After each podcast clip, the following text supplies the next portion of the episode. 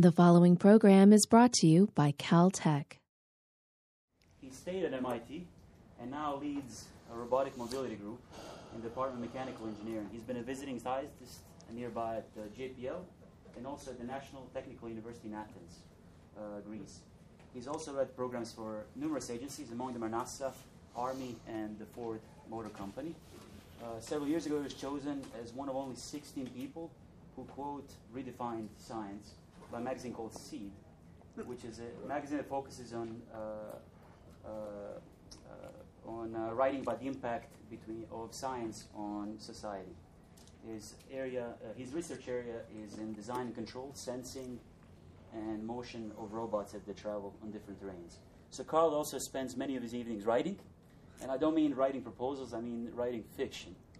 Uh, he's uh, he also has uh, two fantastic books out that you can purchase at a corner at your local Barnes and Noble. So I'll give him just a brief plug. Uh, so. I didn't ask him to do this, by the Uh, way. I know. This is I- totally I- I found unsolicited. Karl, I met this morning. Uh, so, uh, first book is uh, uh, uh, called Expeditions, and is described as beautifully written, outstanding researched, and a definite keeper by Publishers Weekly. And his latest book is a collection of short stories, and it's titled "The Nature of Human Romantic Interactions." And as of this weekend, has uh, aggregate of five-star rating on Amazon. I checked. Uh, he also great reviews by literary critics. Anyways, so Karl is here today uh, to talk about uh, interactions between robots and their terrestrial and extraterrestrial environments. Non-fiction. Non-fiction. Mo- mostly nonfiction, right. well, thank you, Ivan, uh, for the introduction. So most of this will be nonfiction. The fiction, the parts that are fiction, will be revealed tomorrow for those of you that are staying for the uh, remainder of the workshop.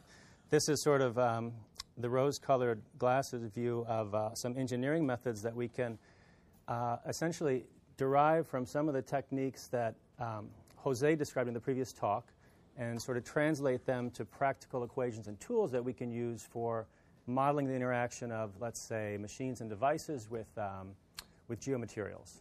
And specifically, what I'm going to focus on is uh, rover mobility, because that's essentially our canonical example. But we have other applications um, in this area in things like, let's say, drilling and coring, things like excavation, so related tasks, we can say.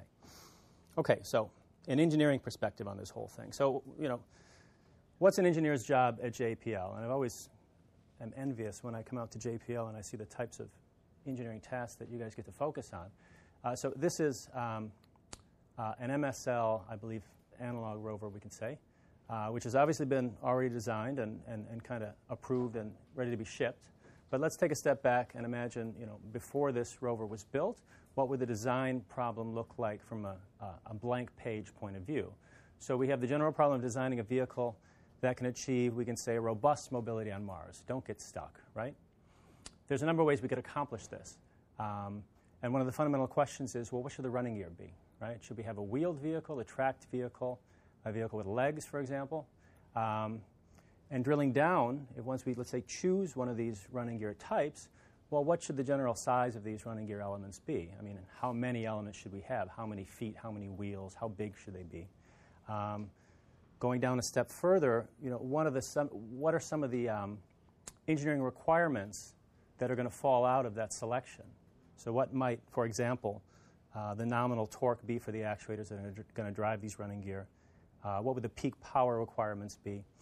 And then some, let's say, derived performance requirements. What are, what's the obstacle crossing performance? How does that influence the suspension configuration, the steering mechanism? So there's a bunch of questions related to this design problem that, uh, in fact, are quite difficult to answer from, let's say, Engineering Mechanics 101. So you don't learn how to address these problems, let alone answer them, in, let's say, standard mechanical engineering, um, certainly not you know, geotechnical engineering, but standard coursework. Um, so, how do we address these problems? That's the fundamental question that, as an engineer, I want to learn the answer to. How do we address these problems in a, in a, in a principled manner? Okay, so Jose did a very nice job introducing, let's say, a lot of the, the, the fundamentals that lead us to th- tools like finite element techniques. Um, I won't spend too much time discussing these types of techniques in detail. I want to give, um, uh, well, essentially just enumerate, let's say, the classes of approaches by which we could tackle the problem on the previous slide. All right? So, what are these general classes? And I've kind of lumped these to, some of these together by convenience um, more so than really their, their uh, relatedness. But let's generally divide classes of approaches into three areas. We can say empirical methods as one general class of approach, um, computational methods, uh, with a big caveat there that, again, these two methods are quite distinct. Finite element type techniques, as illustrated by this um, uh, sexy picture of a, of a wheel rolling on soil, and discrete element methods, which is illustrated by this picture of uh, uh, grains interacting, granular material interacting with itself. And then lastly, parametric methods, which is what I'm going to focus on in this talk, and specifically this subdiscipline, we can say, called terramechanics, which is specifically focused on interaction of vehicles with soils. Okay? So um, let me try to characterize these uh, methods very, very briefly, discuss, discuss uh, some of the pros and cons. So um, empirical techniques. Uh, you know, if someone gave me the, the, the, opportunity to choose um, without any other implications which technique I would, I would rely on if, you know, if I had a choice, I would always choose empirical methods. Uh, if I could do testing, which I was convinced was relevant to my site of interest, so my application domain, um, and I could do enough testing to span, let's say, the design parameter space, right, so that I could interpolate rather than extrapolate. Uh, this is the best of all possible worlds because you have something that looks like the answer, um, and you can use that information to design your system and do trade studies, etc. Uh, the fact is, we almost never, and in practice, let's say, well, almost never, we won't rule anything out, we almost never have enough data, the ability to collect data at, let's say, uh, sufficient density in the parameter space, um, and with, let's say, enough fidelity and correlation to our, our site of interest to make this type of approach realistic. All right? So we just can't do enough empirical testing. We don't have the data. Um, now, I have a picture here which shows a, uh, uh, an Army grunt in the field doing some testing with what's called a cone penetrometer. The Army does do empirical testing and, in fact, has amassed a wide body of empirical test data to do their mobility prediction for their Army vehicles. So these are big vehicles, tanks, armored personnel carriers, etc. The Army's been working on this sort of thing for 30, 40, 50 years, and they have a lot of money to put behind it. Um, we don't have that luxury in, when we're studying problems related to planetary surface mobility, as folks this morning have already discussed. So this really scales poorly with problem complexity. All right? Um, Jose mentioned finite element modeling, um, which is a technique basically for propagating stresses uh, among nodes, as illustrated again by this picture here. Discrete element methods, which I've kind of bundled together here under the, the rubric of computational techniques. Uh, really, the only similarity is that you use computation in both of them. But uh, ignore that for a moment. Co- uh, discrete element models are sort of a um, Lagrangian mechanics view of uh, modeling generally speaking, granular materials. And so this illustrated by this picture here. Um, we'll get into the issues, uh, pros and cons of these different types of techniques um, over the next days, but in principle, you can use these methods to model interactions of vehicles running on surfaces, etc. Um, in practice, there are some uh, questions about a how these methods scale again computationally. Uh, these can be quite computationally intensive, um, but more importantly, uh, fundamentally how we define constitutive relations for these types of techniques. So Jose touched on this quite nicely already. Um, the philosophic, philosophical questions that he described for FEAs, I think, also apply to some of these DEM methods. The question of how we define constitutive relationships between particles that are valid at various scales and in various regions of a parameter space of interest are really sort of open questions in the literature. So this is um, obviously kind of a superficial and quick description of candidate approaches for addressing this problem of you know, modeling, let's say, uh, system surface interaction. So I'm going to talk about um, parametric methods and terramechanics. So this workshop that we're at, X Terramechanics, sort of takes its name from this field of terramechanics, which is really an amalgamation of soil mechanics and mechanical engineering. It's looking at the interface between a mechanical system that mechanical engineers would study, vehicles, drills, things like that, with a, uh, uh, uh, a geomaterial, so something that a soil mechanician would know a lot about soils, etc. Regolith, as we should say during the next week. Um, and this is this is proven to be a relatively good idea over the past again 30 40 50 years really since it was this field was sort of uh, founded in the 1940s or 50s um, and i say that with um, a caveat uh, the methods that we're going to talk about today are inherently approximations and simplifications. Um, what we're attempting to do is develop let's say relatively simple models of this interaction phenomena that are going to apply across a very wide range of conditions and a wide range of materials. And so you can probably think already at the back of your mind, well, you know, huh, a kind of uh, uh, low relative density dry soil is quite different than a saturated compact clay. And that's absolutely true. But we're going to try to model these things with the same sets of equations. Um, and so inevitably we'll be able to do that with varying degrees of success. Um, and again, in an effort to make these relations somewhat simple, we're going to ignore lots of important effects that we probably shouldn't. Um, things like loading rate, things like soil state, as we've already mentioned, um, things like the effects of material transport, very basic things that we observe, you know, even driving our cars. Let's say you're stuck on, by the side of the road in a ditch and you spin your tires and you see soil flying out behind you. You know, these aren't the sorts of things we can model with terramechanics. But what we can do is uh, uh, come to a principled understanding of, let's say, trade studies, comparisons between choice A and choice B in some design space. So if we're with our blank sheet of paper trying to design a vehicle, we can have a principled way to do that.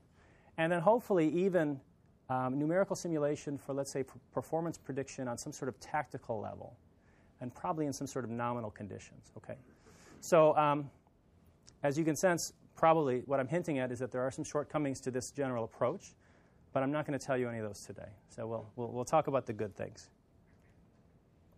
All right, so terramechanics is uh, uh, really an engineering science that um, studies this interaction between mechanical systems, vehicles, um, uh, soil mechanics, so in the, in the realm of geotechnical engineering, and we fall somewhere here in the middle. And how do we do this? What we essentially do is we abstract wonderful uh, kind of classical soil mechanical models to an engineering domain. So this is a good example here uh, on this slide where we have a a classical um, strip loading problem that does come from, you know, engineering mechanics 101. And somebody at some point said, well, you know, that really looks like the loading that we might observe under uh, the treads of this big tracked personnel carrier. And so that's essentially what we do is we use the tools that we would use to analyze this type of problem and essentially map it onto this other vehicle problem. Okay? Um, another example, we have um, an illustration of a bearing capacity problem. So we're trying to maybe analyze uh, a foundation or a footing of a building, right?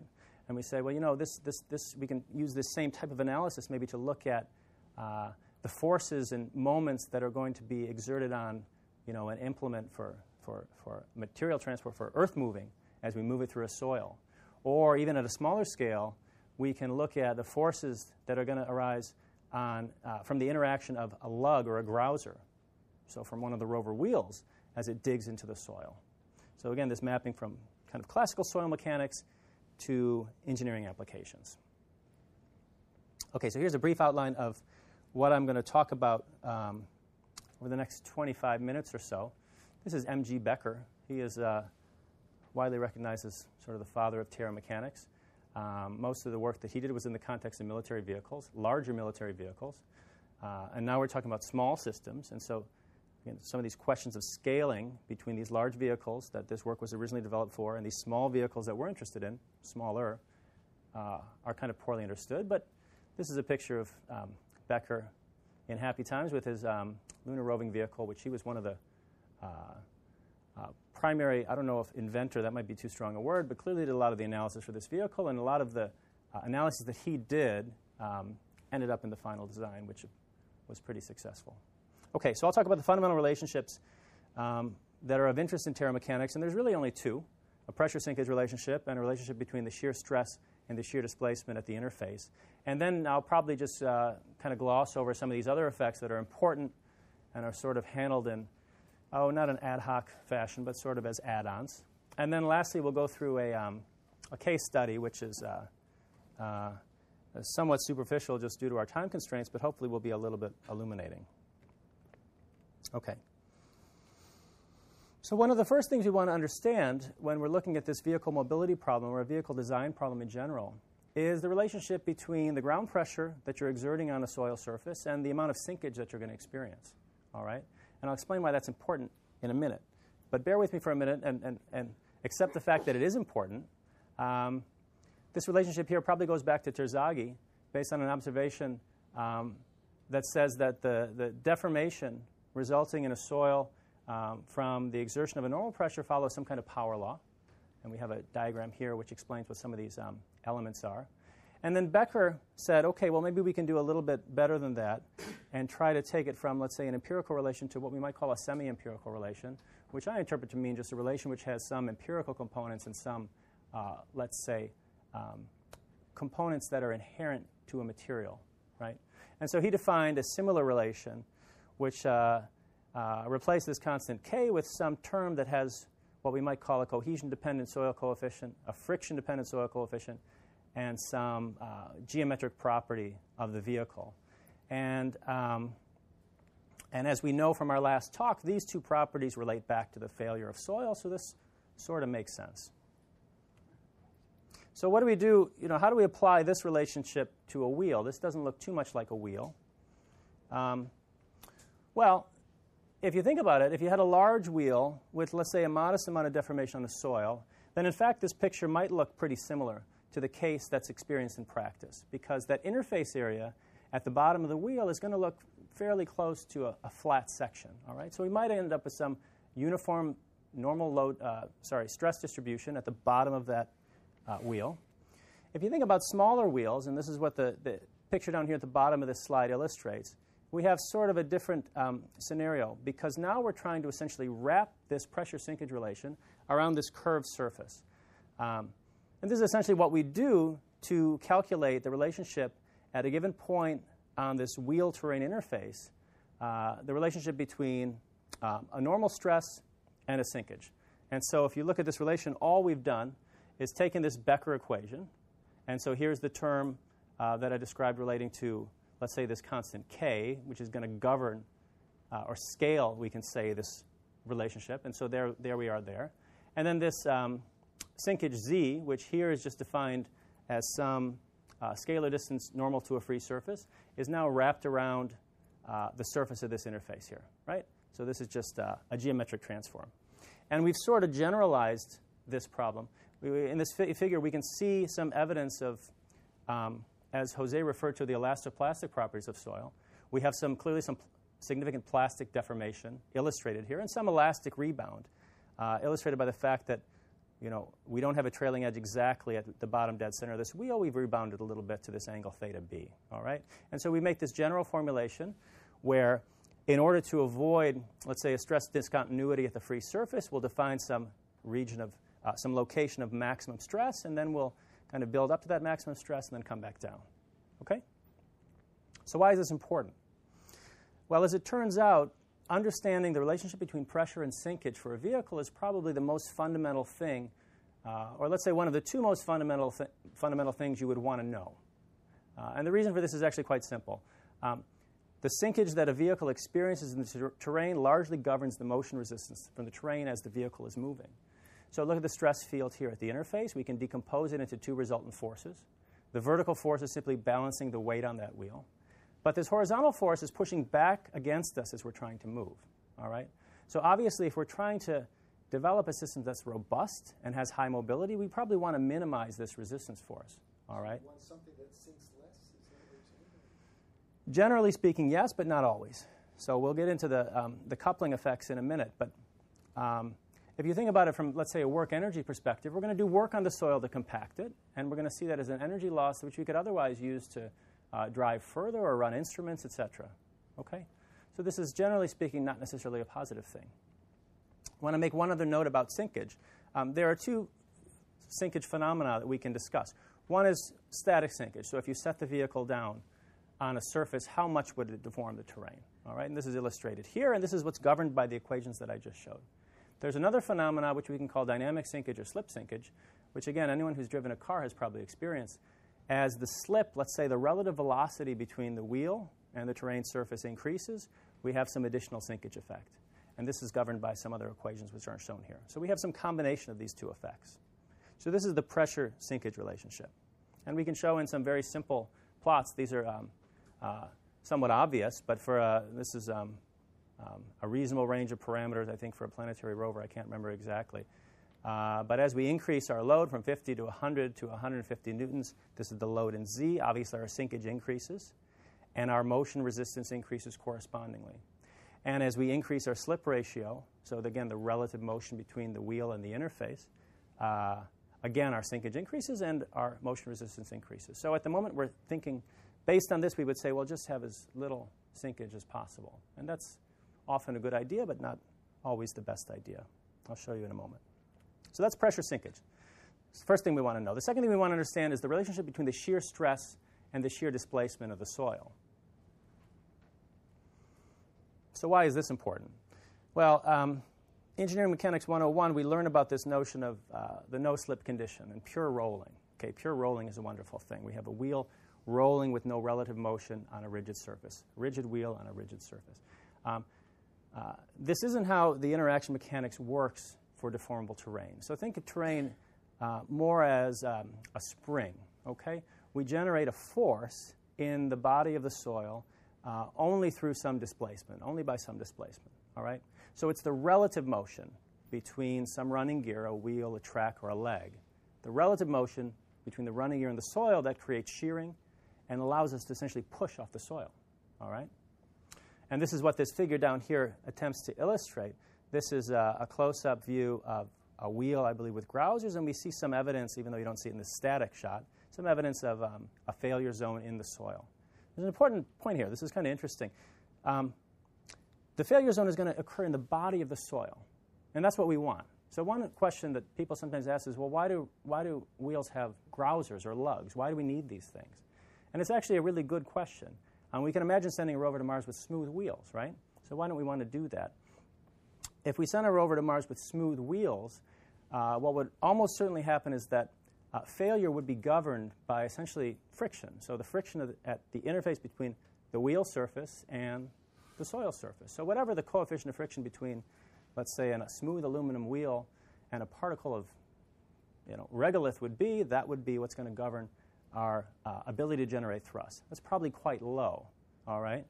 Um, if we think of it in a more Coulomb sense, we're relying on sigma tan phi, where phi is now this coefficient of friction between these two materials. Um, the addition of uh, lugs or grousers allows us to engage the soil so that the failure occurs in the body of the soil. So, what does that allow us to do? It allows us to exploit some of the um, other effects that are occurring in the material itself. So, namely the soil cohesion and the internal friction angle. Again, this is sigma tan phi, but phi is now a property of the material itself. So that's why we have grouser. We want to engage the soil. It's maybe not the only reason, but it's probably it's the dominant reason. Okay, um, and this is just an illustration showing that you know these stress fields exist, um, as Jose has already described, and we let them you know uh, go wherever they might, and depending on the um, uh, the state of the wheel, the relative slip conditions, the velocity, for example, we can have quite different um, uh, stress conditions beneath this wheel. All right. So we want to try to model this and understand it. So the generation of this shear stress, the relationship between shear stress and shear deformation is what leads to traction. All right. Now instead of these normal forces at this interface, uh, let's look at forces that are tangential to the interface. All right. Um, and I, I, think I already mentioned this that the failure of the soil is going to be gen- uh, estimated or, or, kind of governed by this Mohr Coulomb failure criteria. So we have some, generally speaking, some uh, for a cohesive soil, some cohesive component, and for a, a frictional soil, some uh, coefficient of internal friction. Okay. So let's um, again think semi empirically. So the non empirical part is this failure criteria. We can measure these properties of soil. We can say this is an upper bound on the amount of stress that this soil region will be able to tolerate. And then, as empiricists, let's just put in this scaling factor. So tau max, which comes from Mohr Coulomb, and then some scaling factor, a decaying exponential 1 uh, minus e to the negative something over something, which is going to tell us that fall off, right? And the something over something is actually uh, interesting. It's an inherent property of the soil So what's going to govern that rate of fall off is what we call the, sh- the, the shear deformation modulus, which tells us how much relative motion we need at the interface in order to fully develop our traction. Okay, and this is a purely physical um, uh, quantity, as you might imagine. A, a, dense, let's say a compacted clay, might have a very small shear deformation modulus, let's say a fraction of a millimeter or a couple of millimeters. You push on it only a small amount, and you're going to get all of the strength of the soil that it, it, it can give you. A, loose sand with low relative density could have a much, much higher shear deformation modulus on the order of you know, tens of millimeters, a couple centimeters, which means you have to shear it quite a bit before you fully develop uh, that stress patch. All right? So here we've got our tau max, we've got some exponential decay, we've got some curve that essentially shear deformation versus shear stress kind of rises like this. All right? And then we can compute um, at each point along our interface, we can exactly compute this relative motion. And we do that by um, through some quantity which is known as the slip ratio, and I'll describe what that is in a minute because it's quite important. All right, so slip ratio, I've mentioned it a couple times. So, and you know, if you're at all familiar with um, with vehicle analysis, mobility modeling, you've heard this term. So, what is the slip ratio uh, of a wheel, or a track, or a leg, and why is it so important? The slip ratio is basically a, a way to quantify the relative motion between the wheel or the track and the surface. So it's a measure of this relative motion. And um, we typically define it over an interval of negative 1 to 1. And um, when the slip ratio is 1, we can say that the wheel is just spinning its place and not moving. And when its slip ratio is 0, we have pure rolling. And as we said before, that doesn't often happen. And when the slip ratio is negative 1, we have skidding. So this is a, a number to keep in the back of your mind, which generally speaking ranges from negative 1 to 1. Okay, so that's, a, that's, uh, that's it. I mean, this is um, 80% of mechanics. If you understand that, you're pretty much done because then all we have to do is integrate these stress fields. We can do a simple um, uh, force balance and a moment balance, and we can understand um, the forces at an equilibrium state on a, on a, given wheel or a track. And so to understand um, the balance of forces in the vertical direction, we simply integrate this way. And there's some component of these normal forces acting in the vertical direction and some component of these uh, shear stresses acting in the vertical direction. So we're going to end up with, a, with coupled equations between the vertical direction, which is balancing whatever load we're putting on it vertically, and the longitudinal force, which is governing how much thrust we have available. All right?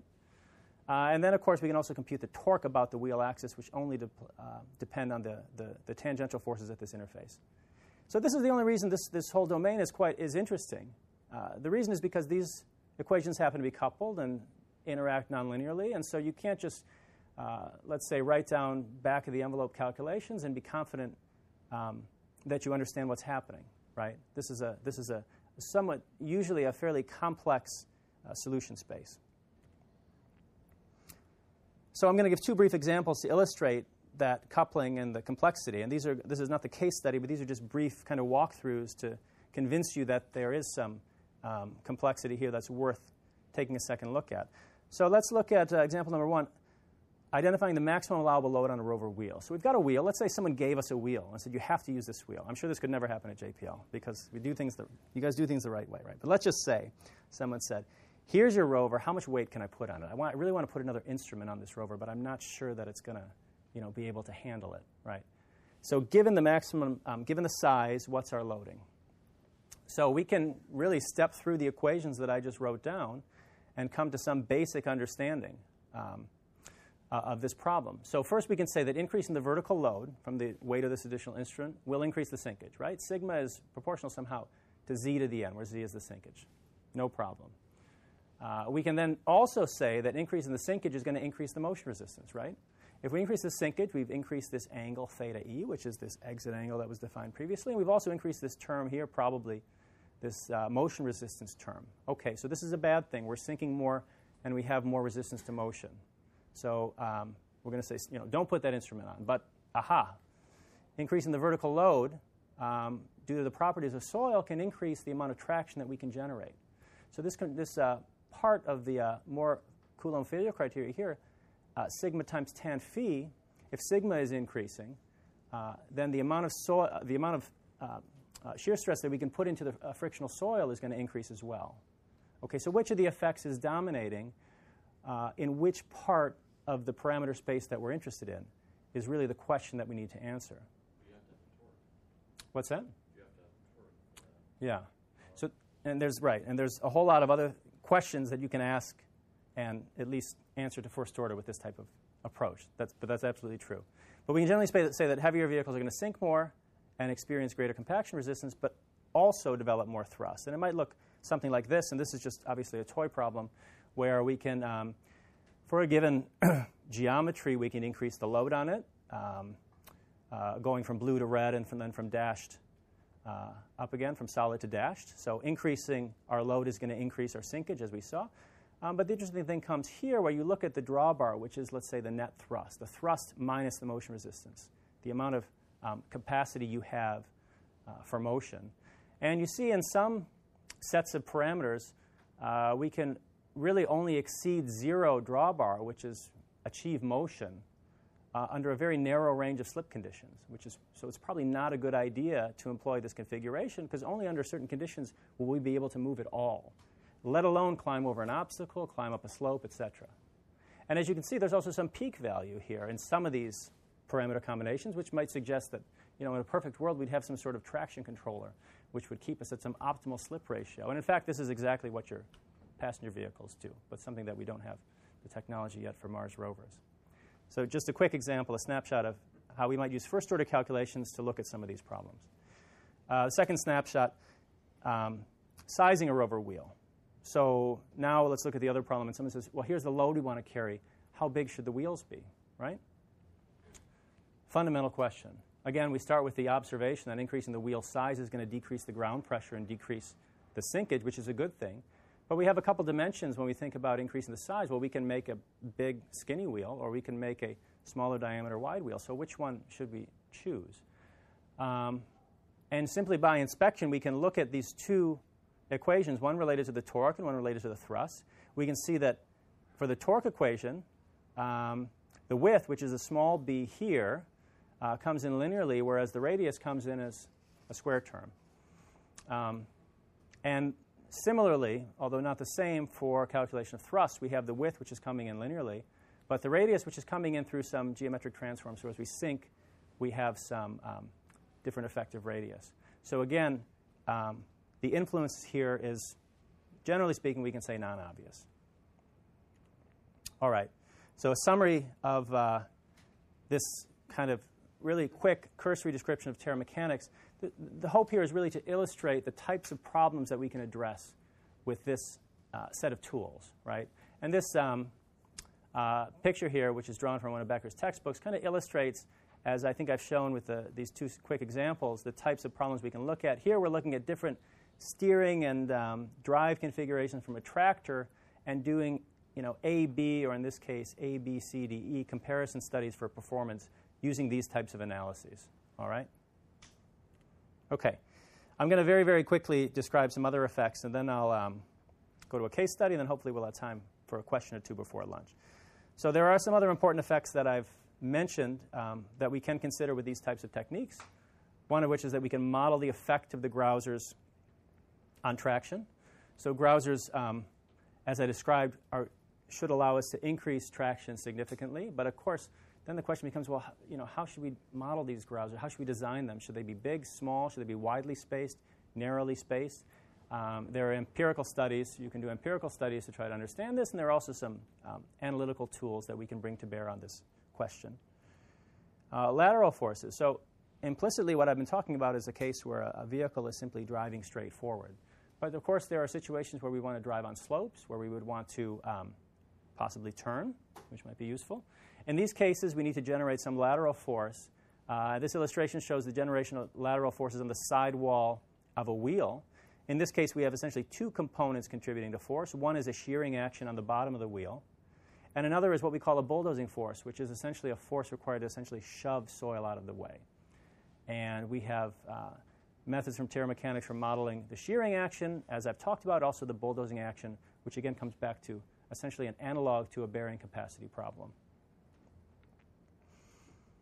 And then lastly, repetitive loading, um, something that's been brought up a couple times today already. The state of the soil can have a significant effect on the amount of stress that we can draw from it. And th- this um, plot down here in the lower right, it's a little bit hard to see, but essentially illustrates that.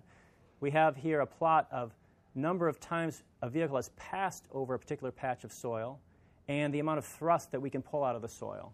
And we see essentially an increase of 50% from the first pass to, let's say, the fourth pass. And the reason for this is that we're, with each passage, we're compacting the soil, increasing the relative density, and essentially changing the effective response of the soil.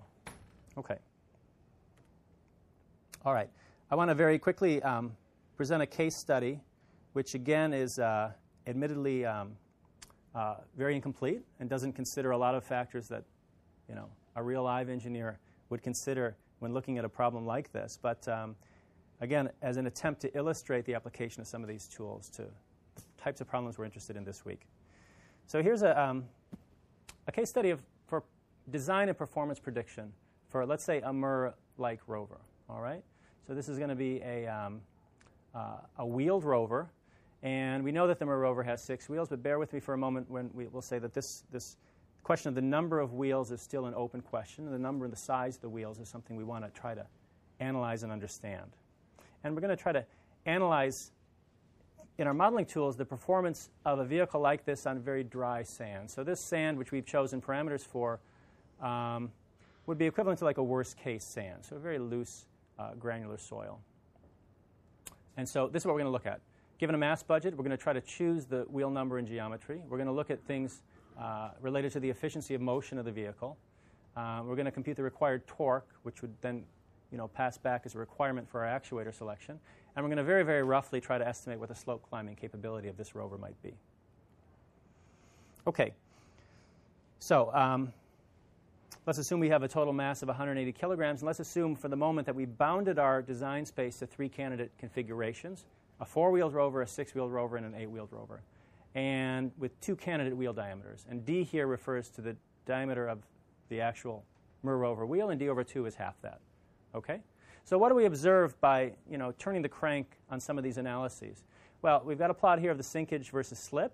Uh, the legend is here, so going from blue to red, we're increasing the number of wheels. And going from solid to dash, we're dividing the radius by 2. Um, yeah, I think that's right. Yeah, the dash lines are the small wheels. So decreasing the number of wheels and decrease, decreasing the size of the wheels is going to increase the sinkage.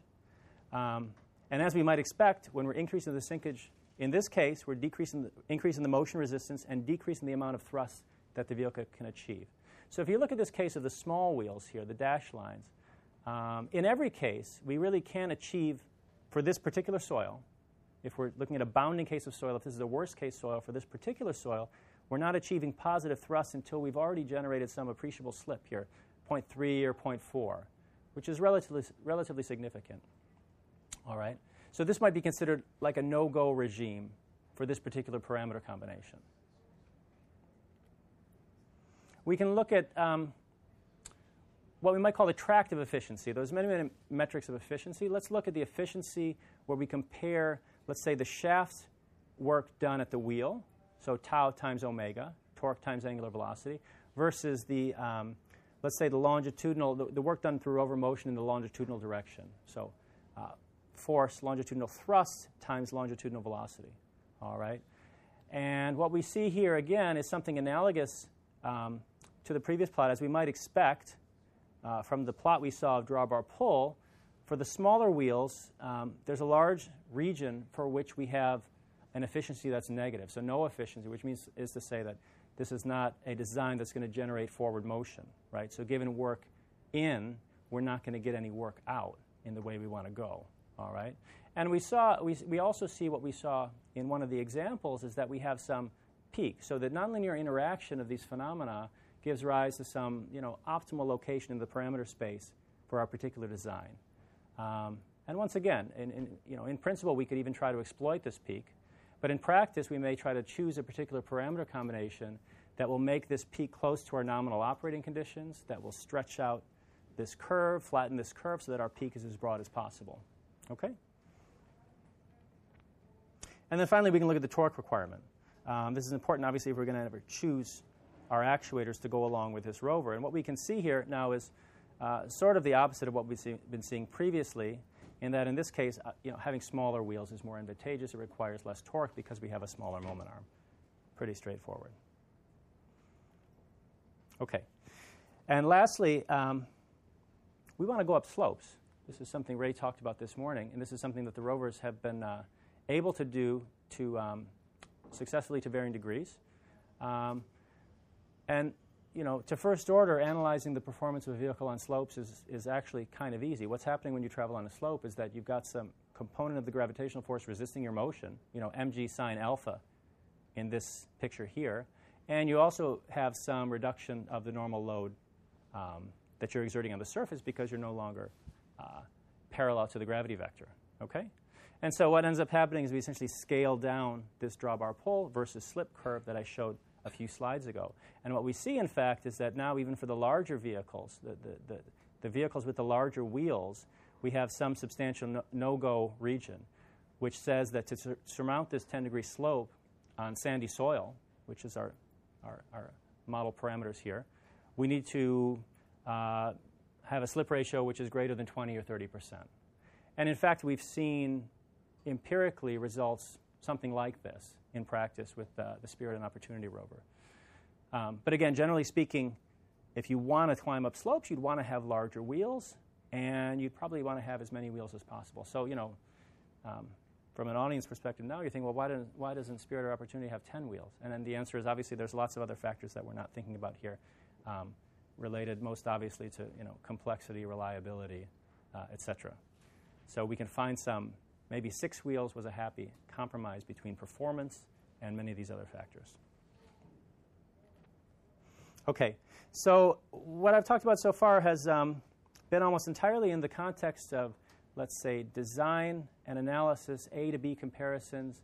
Uh, the relations, however, you know, what we're doing now, one of the efforts um, that we're pursuing, some of the, the folks in this room, and what people have done in the past um, with varying degrees of success is to use these, uh, th- these equations governing the stresses and the interaction forces to do numerical simulation. All right, so this is now um, uh, using these methods in sort of a, uh, a, tactical tool rather than at the design phase. And so this is just um, one array simulations of uh, the Opportunity rover crossing a ripple. We briefly mentioned this case this morning, and we can plot out, you know, all kinds of um, simulated telemetry related to what we expect the slip ratio to be, the rocker and bogie angles, um, the pitch and roll of the vehicle, etc. Um, and you know, whether or not we believe this, depending on our confidence in these results, can can allow us to do all kinds of um, motion prediction and A/B comparison of particular paths. Okay, and so uh, this uh, is a photo of our lab at MIT, and one of the things that we're doing is trying to calibrate some performances from simulation back with um, at least single wheel, so not whole rover, rover but single wheel experiments um, in a Mars soil simulant. Okay? All right. So I would like to wrap up. Um, again, I haven't given you many of the caveats, and uh, there are numerous, numerous caveats to, to what I presented here. We'll talk about those more tomorrow. But uh, generally speaking, there exists a suite of tools that have been designed specifically for looking at this overlap between soil mechanics and geomechanics and mechanical engineering and vehicle dynamics. All right, and this is what we refer to as terramechanics. The key relationships here: understanding what's happening in Z, the pressure sinkage, and what's happening in X, which is shear stress and shear displacement. And we can use these tools in a couple of different ways. Uh, so I'm happy to take any questions if there's time. I know that some folks are probably going to tell me all of this is completely useless and wrong. Uh, I hope that's true. It'll should spark a good discussion. But thank you for your attention. I appreciate it. This program is brought to you by Caltech. Visit us at caltech.edu.